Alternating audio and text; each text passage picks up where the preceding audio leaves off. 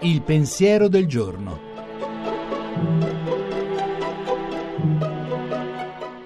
In studio Gianni Valente, redattore dell'agenzia Fides. Oggi è il giorno in cui nelle nostre città e nei nostri paesi si fa memoria dei nostri cari che ci hanno lasciato.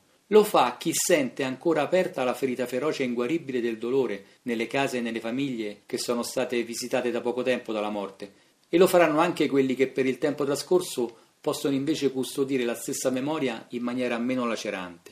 Adesso il tempo spesso narcotizzato e alienante in cui viviamo punta a rimuovere dall'ordito delle nostre vite anche questo tipo di memoria, ma non ci riesce, perché chi continua a vivere non può non ricordare quelli che gli sono stati più accanto e gli hanno lasciato tracce indelebili nel cuore.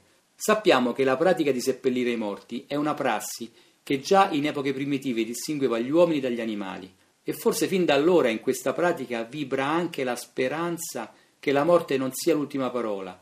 Vi si percepisce l'attesa vertiginosa e insopprimibile che la vita nostra e dei nostri cari duri per sempre e che il dolore e la morte siano solo come un velo misterioso e sconvolgente da attraversare.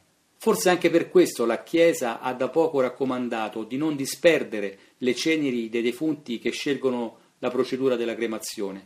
Far memoria dei nostri cari, che non ci sono più, può essere più facile se c'è comunque un segno visibile che ci chieda la prossimità di un dono di fiori e di preghiere per chi è passato su questa terra e ha vissuto fatiche, dolori, gioie e speranze che non possono essere andate disperse nel vento.